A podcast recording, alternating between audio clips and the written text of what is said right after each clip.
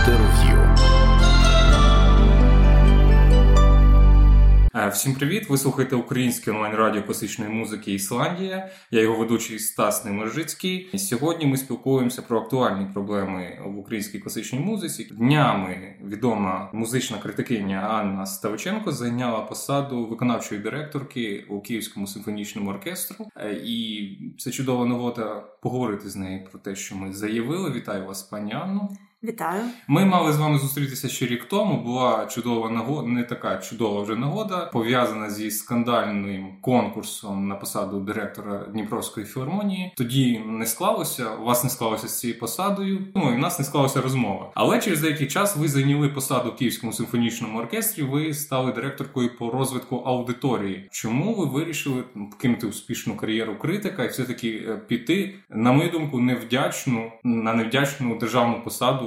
По-перше, я б не сказала, що в Україні робота критика є дуже вдячною кар'єрою. Я думаю, ви це прекрасно знаєте, тому що ми з вами в цьому сенсі є колегами. І мені хотілося рухатися далі, мені хотілося, щоб моя кар'єра була пов'язана не лише з написанням критичних текстів. Мені хотілося робити щось інше. Не буду казати більше або менше, але інше. І тому, коли я отримала пропозицію від Kyiv Symphony Orchestra, я дійсно задумалася, чи не спробувати. Тому що це та територія, де я можу об'єднати і свої навички критикині, і свої навички менеджерки, і всі свої знання, всю свою освіту. І мені здалося, що варто спробувати. І окрім того, мені була дуже близькою і залишається близькою, безумовно, команда, яка склалася в оркестрі. Це Люба Морозова, яка є артистичною директоркою цього колективу. Зараз ми команду ще розширили. До нас залишилася Ліза Сіренко,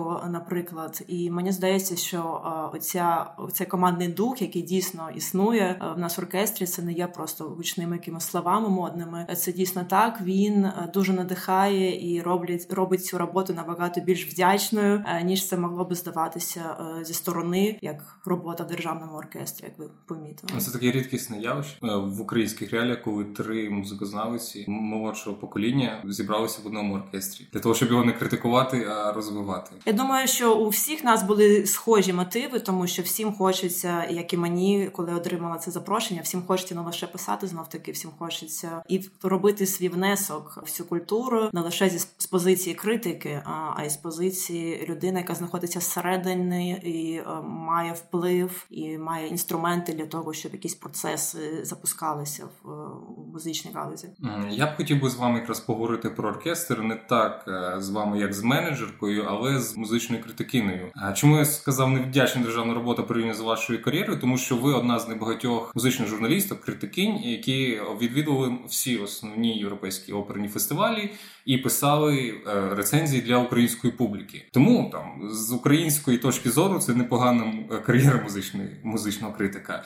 Отже, ви багато присвячували своєї уваги саме операм Вагнера. Є багато статей. Кілька місяців тому в Національному театрі оперному театрі України відбулася сценічна концертна версія Тристана та Ізольди за участі Київ Сімфоні Оркестра. Як критик, як ви оцінюєте рівень цієї постановки? Я оцінюю це так, що це був дуже прийнятний рівень з точки зору гри власне оркестру.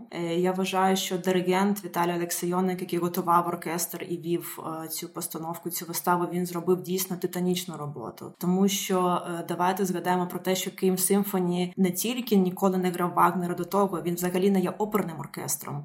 Тобто це люди, які, наприклад, ніколи не грали в оркестровій ямі, для яких оця взаємодія специфічна зі співаками, які знаходяться на сцені, коли оркестр грає в ямі, це є новий досвід. І не дуже комфортний досвід, як будь-яке нове. І те, що оркестр це зробив, і те, що музиканти засвоїли цю надскладну партитуру, вважаю, це просто величезним кроком для оркестру, і як критикиня дійсно можу оцінити це на дуже високий бал, скажімо так, тому що це не лише вперше в незалежній Україні, це не лише історична подія з цієї позиції, але це і величезний просто прорив для всього колективу. Зі співаками, для багатьох із них це був знов-таки перший досвід роботи з Вагнером. Це стосується перш за все невеликих партій, тобто люди вчили ці партії спеціально актуально для цього проєкту. Такі співаки, як Олександр Шульц, Тарас Штонда, вони навпаки вже мають вагнерівський досвід за кордоном, і тому для них ця музика вже є відкритою, вже є знайомою. Я вважаю нашою великою вдачею, що ми змогли долучити цих співаків до проєкту, і таким чином ми об'єднали тих, для кого це було відкриття, і такий навіть величезний ризик першого виконання Вагнера, і поєднали їх з тими музикантами, які вже знають, як це робити, і роблять це досить успішно. Ну, але ви не зупинилися на концертній постановці, ви вирішили, поїхали в Німеччину. Так. Ну, взагалі, як на мене, це було таке творче самогубство.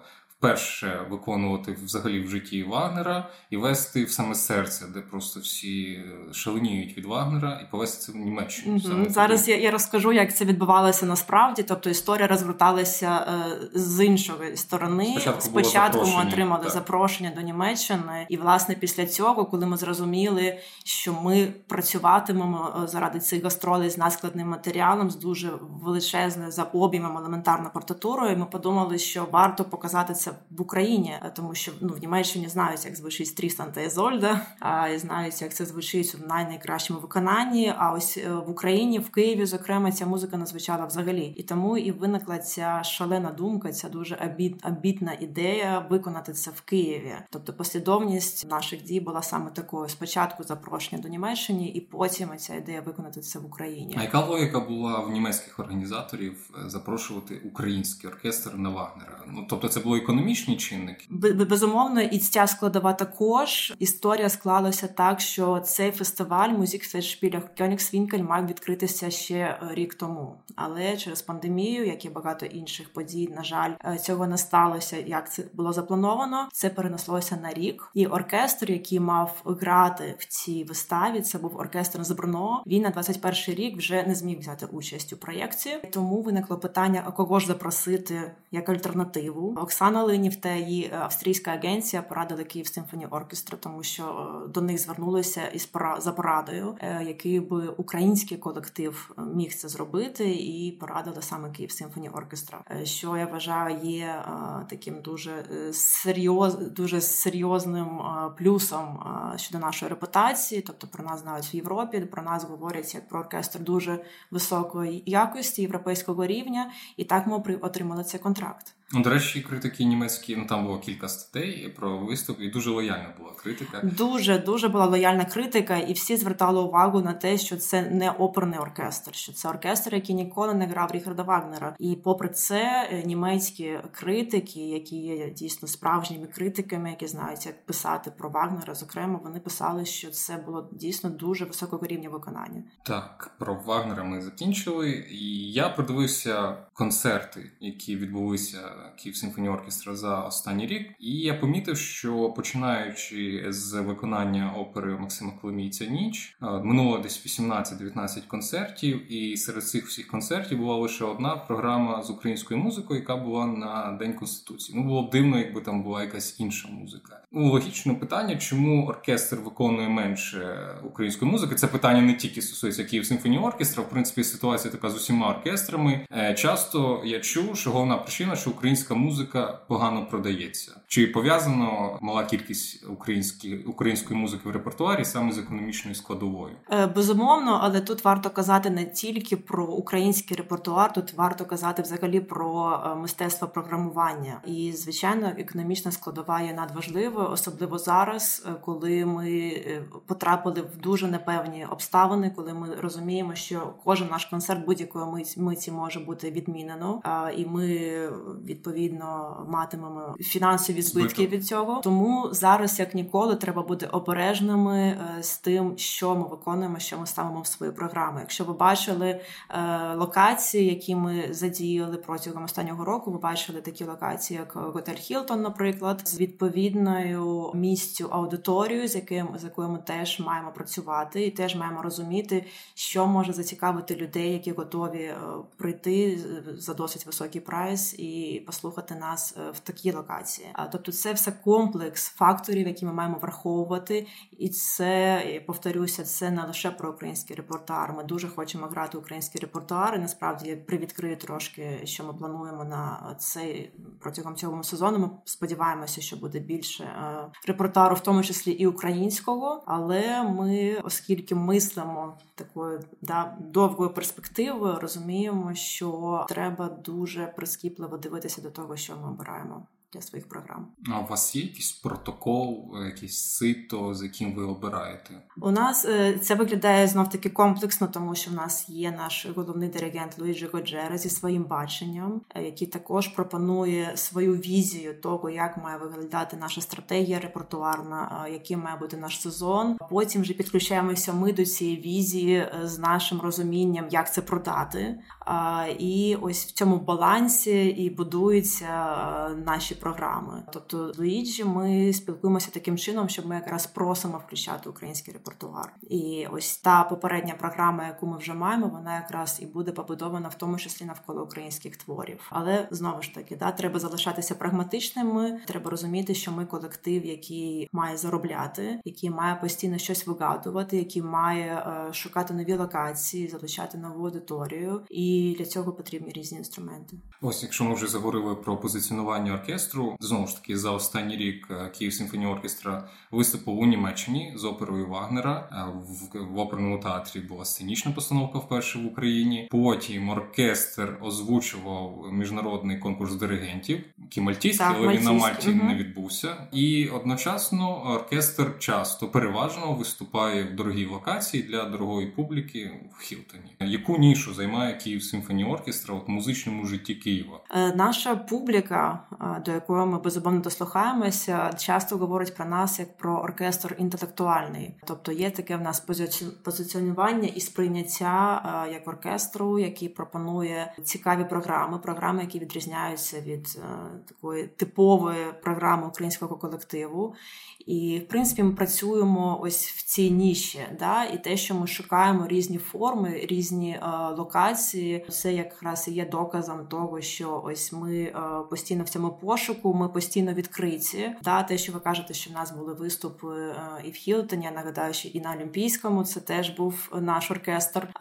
Це говорить про певну універсальність в хорошому сенсі. Про те, що наші музиканти, вони готові експериментувати, вони готові ризикнути і з Вагнером, і з Олімпійським стадіоном, і з якимись програмами сучасними, із такими локаціями, як Хілтон та інші. Тобто це про нашу відкритість, це про те, що ми завжди шукаємо діалог з тими, хто вже з нами, і з тими, хто ще про нас, напевно, не чув, але ми хочемо знайти цей шлях до нових слухачів, і ми такі і є. Виглядає, ви намагаєтеся з кожним новим проєктом перевершити себе попередніх, зробити яскравіше, зіграти на вау-ефекті. Разом з тим, чи працюєте ви, як працюєте над покращенням, власне, виконавської частини в оркестрі? Тому що піар і маркетингова частина у вас, мабуть, найкраще серед усіх оркестрів Києва, якщо об'єктивно говорити, тому що більшість оркестрів просто цим не займається. А, власне, над виконавською частиною як іде робота? Дивне питання, звісно, але ми всі знаємо, що в українських консерваторіях не виховують оркестрантів, виховують солістів. А коли солісти починають грати в оркестрі, починається складнощі для самих оркестрантів і для слухачів. А як ви боретеся з цією проблемою? Чи є у вас якась програма? Дякую, по-перше, за комплімент нашій креативній команді. Ми дійсно багато працюємо над маркетингом, над піаром. Це так, і я рада, що це очевидно з боку. І дякую за те, що сказали, що кожен наш наступний проект – це прагнення перевершити самих себе. Це дійсно так. І коли ми збираємося і думаємо, що ми робимо далі, які ще формати ми могли б спробувати, це дійсно так і формулюється, що а давайте зробимо щось ще крутіше, ніж вже зроблено. Тобто, це знов-таки ви помітили просто, в чому полягає наша робота. Щодо якості звучання, Тут нам пощастило з Луїджі Гаджеро, який є надзвичайно прискіпливим диригентом щодо якості звуку, щодо культури звуку. І якщо просто порівняти, як оркестр звучав до того, як ми почали працювати з Гаджеро, просто відчувається за цією культурою, за тембровими характеристиками, за балансом оркестру, наскільки оркестр виріс. І Луїджі дійсно працює дуже багато. У нас велика кількість репетицій. Іноді нетипово велика кількість репетицій, можна так сказати, і він домагається ось цього якісного звуку, цього благородного звуку. Це дійсно ті якості, які, ви вірно сказали, не завжди випрацьовуються в процесі здобуття освіти музичної в Україні. Це дійсно так, що в нас виховують солістів, а не оркестранців.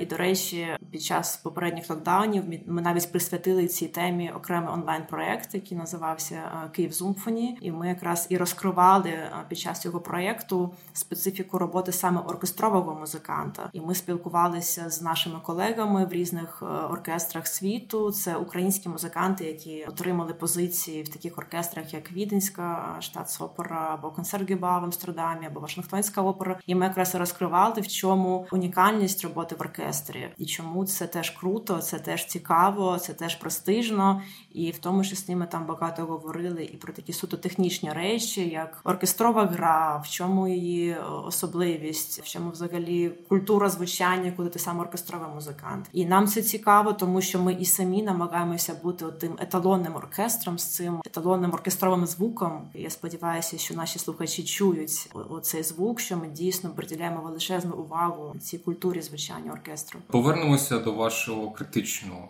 бекграунду. Цікаво почути вашу думку про основні, знову ж таки, події для української класичної музики. Влітку Оксана Линів дебютувала в Байройті. Звісно ж, і піар-група Оксани Лені, взагалі вся преса, вся Україна сказала, що це дуже круто, але дуже мало було об'єктивної саме критики. Як, на вашу думку, відбувся саме виступ Оксани Лені? Це була політична перемога для України, іміджова, чи все ж і мистецька теж? Ну, звичайно, іміджево це безумовна перемога, і тому що Оксана Линів є українкою, тому що вона є жінкою, і саме на цьому будувався піар навколо цього дебюту. Причому це було не лише в Україні зі зрозумілих причин, але це було і у німецькій пресі теж. Цього було дійсно дуже багато. Про це почали говорити ще задовго до самого дебюту. І той факт, що вона є першою жінкою в історії Байройтського фестивалю, ну, звичайно, це те, що вписує автоматично її ім'я в історію музично. Це факт, і ми всі це розуміємо. Щодо самої вистави,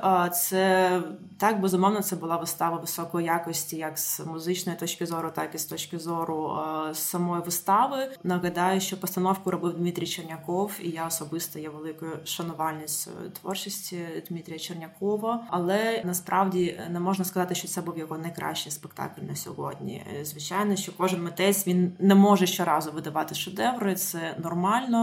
Були певні питання до цієї постановки, вона не була зовсім типовою навіть для самого Чернякова. Тобто, якби не знати, що це він. Дуже багато моментів, які зазвичай є такими наріжними, дуже впізнаваними для його естетики, вони тут були не дуже яскраво проявлені, назвемо це так. Щодо музичної сторони, ну, звичайно, Байройтський фестивальний оркестр – це один з просто найгеніальніших колективів світу, для якого збираються найкращі музиканти з різних країн, і, звичайно, цей колектив звучав на високому рівні, але, в принципі, ну, для Байройту це є нормою. Байройтці почути відверто погане виконання, ну, це рідкість, тому що це саме те місце, де збираються найкращі. Команда, вона працює дуже прискіпливо над тим, що і співаки, щоб і співаки там були найкращі, і ясно, що оркестр такої якості, ну, він прекрасно знає, як грати Вагнера. Тобто це саме ці люди, які просто грають його роками, які можуть це робити з закритими очима, мабуть. Опера Алли Загайкевич «Вишиваний. Король України». Як ви оцінюєте, власне, саму прем'єру з самого початку? Це була просто визначна подія, без жодного перебільшення. По-перше, нарешті в Національному театрі українському з'явилася така потужна сучасна партитура, що вже сама по собі є величезна величезним досягненням. Партитура написана Аллою Загайкевич, яка є лідеркою як електроакустичної музики, так і взагалі одна з провідних композиторок сучасної України. Лібрето написано Сергієм Жаданом. Ну, тобто тут дуже багато таких складників, які роблять цю подію дійсно видатною. Зірковою. Так, але все ж таки треба розуміти, яким був і сам продукт, окрім гучних імен, і продукт дійсно був на супервисокому рівні. Прекрасно цей текст був зав'язаний на музиці, тобто це був такий справжній баланс тексту і музики, що теж досягається далеко не завжди. І тут ми могли спостерігати таке щасливе співпадіння слова і музики, цього вічного питання, що є першим в оперному мистецтві, тобто тут дійсно це було дуже близько до ідеального балансу. Ми побачили приклад сучасної постановки, що ще є одною такою рідкістю все ще для оперних реалій в Україні. І Ростислав Держипільський зробив якісну роботу. Можна бачити все-таки його міцний зв'язок з драмтеатром. Для нього опера і музичний театр все ще є такою терра інкогніта, це зрозуміло. І це є проблемою для багатьох режисерів, які приходять в оперу з кіно або з драматичного театру. Це нормально, тому що ми з вами розуміємо, що є специфікою музичного театру і що з першого разу або з перших разів дуже складно оцінити і розрахувати власні сили, коли ти приходиш власне в музичний театр. Але якби там не було, це була цілісна вистава, це виглядало дуже потужно з усіх точок зору, і можна тільки привітати і продюсерку Олександру Саєнко, і Харківську оперу, і глядачів, які мали можливість відвідати прем'єрні вистави з тим, що це відбулося. І я можу лише побажати, щоб ця вистава продовжувала жити на сцені, і, можливо, не лише в Харкові, а й в інших містах, і, може, навіть не тільки в Україні, тому що це дійсно дуже якісний мистецький продукт, який має бачити не лише Україна, але й світ. Ну, от, власне, після опери почали всі говорити про те, що оперу потрібно показати у Відні і за кордоном, бігом за кордон це все вести. На вашу думку, опера «Вишиваний. Король України» в такому вигляді, як вона відбулася, вона може отримати успіх за кордоном, чи потрібно щось міняти, змінювати, або ж нічого не треба? Вона може отримати успіх, безумовно, тому що це дуже цікава тема. І на Заході, я думаю, це в змозі люди оцінити, тому що є такий пошук тем, пошук матеріалу для сучасних оперних лібрето. І тут це може бути гарним прикладом, що може на сьогодні складати оперний матеріал. Так. Щодо музичної складової, ну тут взагалі без питань.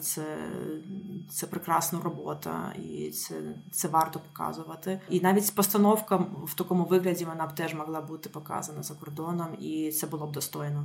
Навколо опери відбувався оперний форум, до якого ви долучилися як організаторка. На ньому зібралися всі основні гравці оперного ринку України, і критики, і виконавці, диригенти, піар-менеджери, і головні директори. Колись на одному такому оперному форумі я почув від директора Національної опери на тезу, що потрібно змінюватися. Він сказав, що Наталка Полтавка і вас, і нас переживе. А після того мені стало зрозуміло, що вимагати якихось змін від української опери, можливо, і не варто, принаймні, за мого життя. 5 років тому ви писали детальну статтю, там, де ви критикували українські оперні театри за репертуаром, за рівнем співаків, які виконують не свої партії, за поганим рівнем режисури. Чи змінилося щось за 5 років? Чи Наталка Полтавка все-таки переживе, чи ми її переживемо? Для відповіді на це питання варто відкрити репертуар українських театрів і побачити, чи є там донині Наталка Полтавка, яка там безумовно є.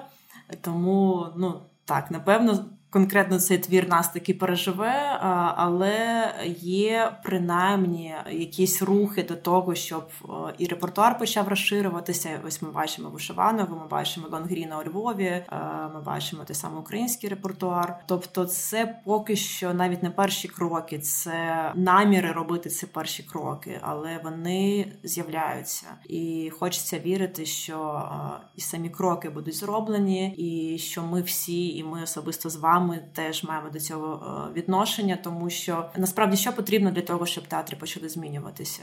Хто робить Наталку Полтавку безсмертною? Публіка робить. Тому що на будь-які розмови з будь-якими директорами українських театрів, коли ти починаєш казати, що давайте ставити бароко, давайте ставити 20-те століття, давайте ставити Ріхарда Вагнера, вам покажуть статистику продажу квитків, і де дійсно на першому місці буде Наталка Полтавка. Хто робить цю статистику? Люди, які купують квитки на Наталку Полтавку і не купують, наприклад, на щось більш нам з вами здавалося б релевантне. Тому це наше спільне завдання робити так, щоб люди відкривали для себе щось, окрім Наталки Полтавки, щоб вони знали, яким в принципі є оперний репертуар, як може виглядати сучасний оперний театр, наскільки широкою може бути палітра, яку ви маєте відкрити для себе в оперному театрі. Безумовно, оперні театри мають над цим працювати перш за все, але в наших умовах ми всі маємо докладати зусиль, щоб це змінювалося. Тобто, зі свого боку я намагаюся робити якісь освітні проєкти,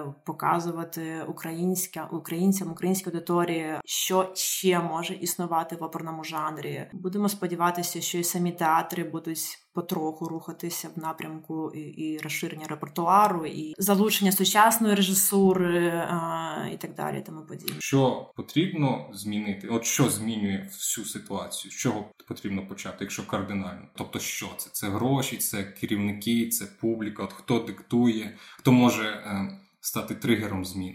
Звичайно, це має починатися від керівництва. Тобто від керівництва залежить і те, на що, і те, які люди працюють в театрі, які ті самі піар-маркетингові команди працюють в театрі, тому що...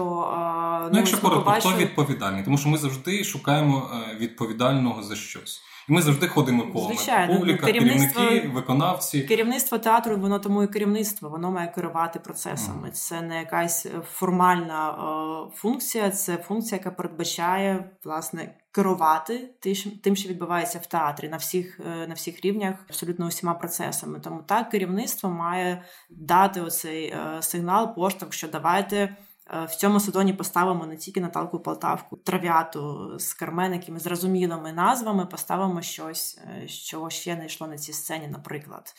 Давайте наймемо на роботу або долучимо якусь піар-агенцію, яка зробить круте промо для цього, і публіка піде. Тобто, хто ще, як не театр зсередини, має ці процеси запустити. Ось ми зараз зайшли з Трістаном, ми показали, що ми можемо продати квитки на репертуар, який для когось, можливо, навіть не є знайомим, тому що люди не мали можливості почути в себе вдома, в своєму місті цей репертуар, але ми показали, що це можливо, і люди прийшли, і люди продовжують запитувати, коли це буде показано ще раз, чи буде вже повноцінна вистава, не лише концертна версія. Тобто публіка, вона, якась частина, принаймні, публіки, вона його готовою і до Вагнера, і до сучасної опери, Харків це підтвердив, і до барокової опери, що підтверджує Open Opera Ukraine.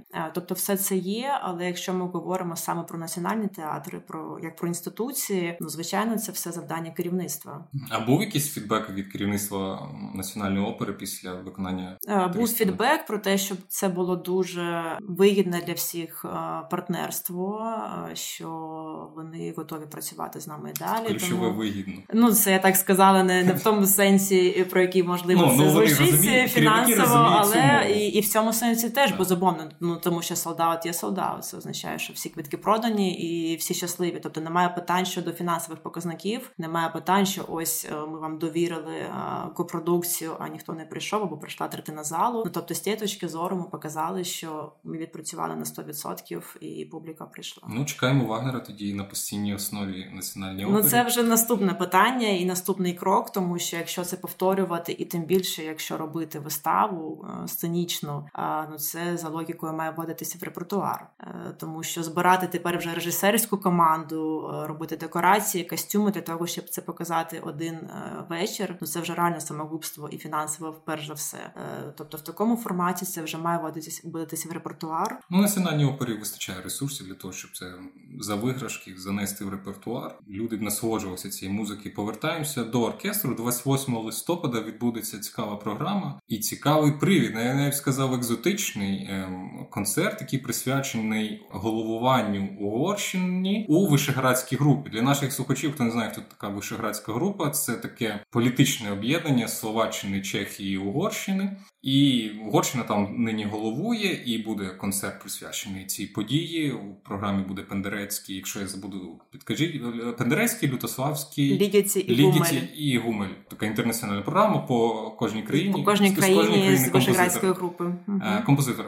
Мене зацікавила якраз не саме програма, яка вечірня, а мене найбільше зацікавила вранішня програма. Тобто це буде відкрита репетиція, але анонсували, що це концерт для дітей і для батьків. Не так часто у нас звертають на цю увагу, на сімейні концерти класичної музики. Наприклад, Національна філармонія, вона проводить дитячі абонементи.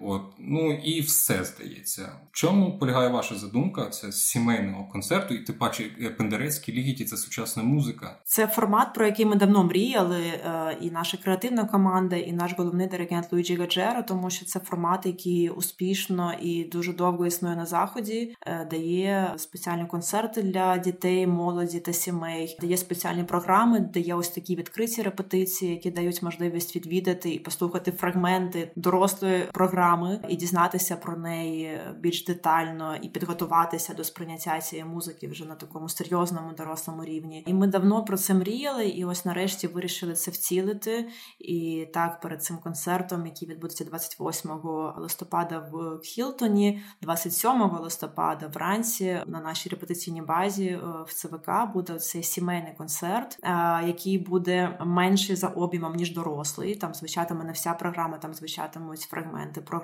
І Луїджі Гаджеро це все буде диригувати, а Наталка Стець модераторкою виступить, це асистентка нашого головного диригента, і вона розповість про музичні інструменти, познайомить з музикантами, розкаже про програму композиторів. Тобто це і буде такий формат свого роду введення дорослого концерту, де ми розкажемо детально, що це за композитори, чому там саме такі інструменти підібрані. І нам самим дуже цікаво, як це пройде. Де у нас вже зареєструвалося дуже багато слухачів і дітей з батьками, які прийдуть на цей захід. І я сподіваюся, що він пройде дуже успішно, і ця практика стане постійною. Тому що ми розуміємо, що треба вже сьогодні думати про те, хто прийде до концертних залів за 15-20 років. І чому ми кажемо постійно про ту саму Німеччину, як про країну номер 1 для класичної музики, з найбільш просунутою аудиторією, тому що там це дійсно привчаються з маличку, починаючи з сім'ї,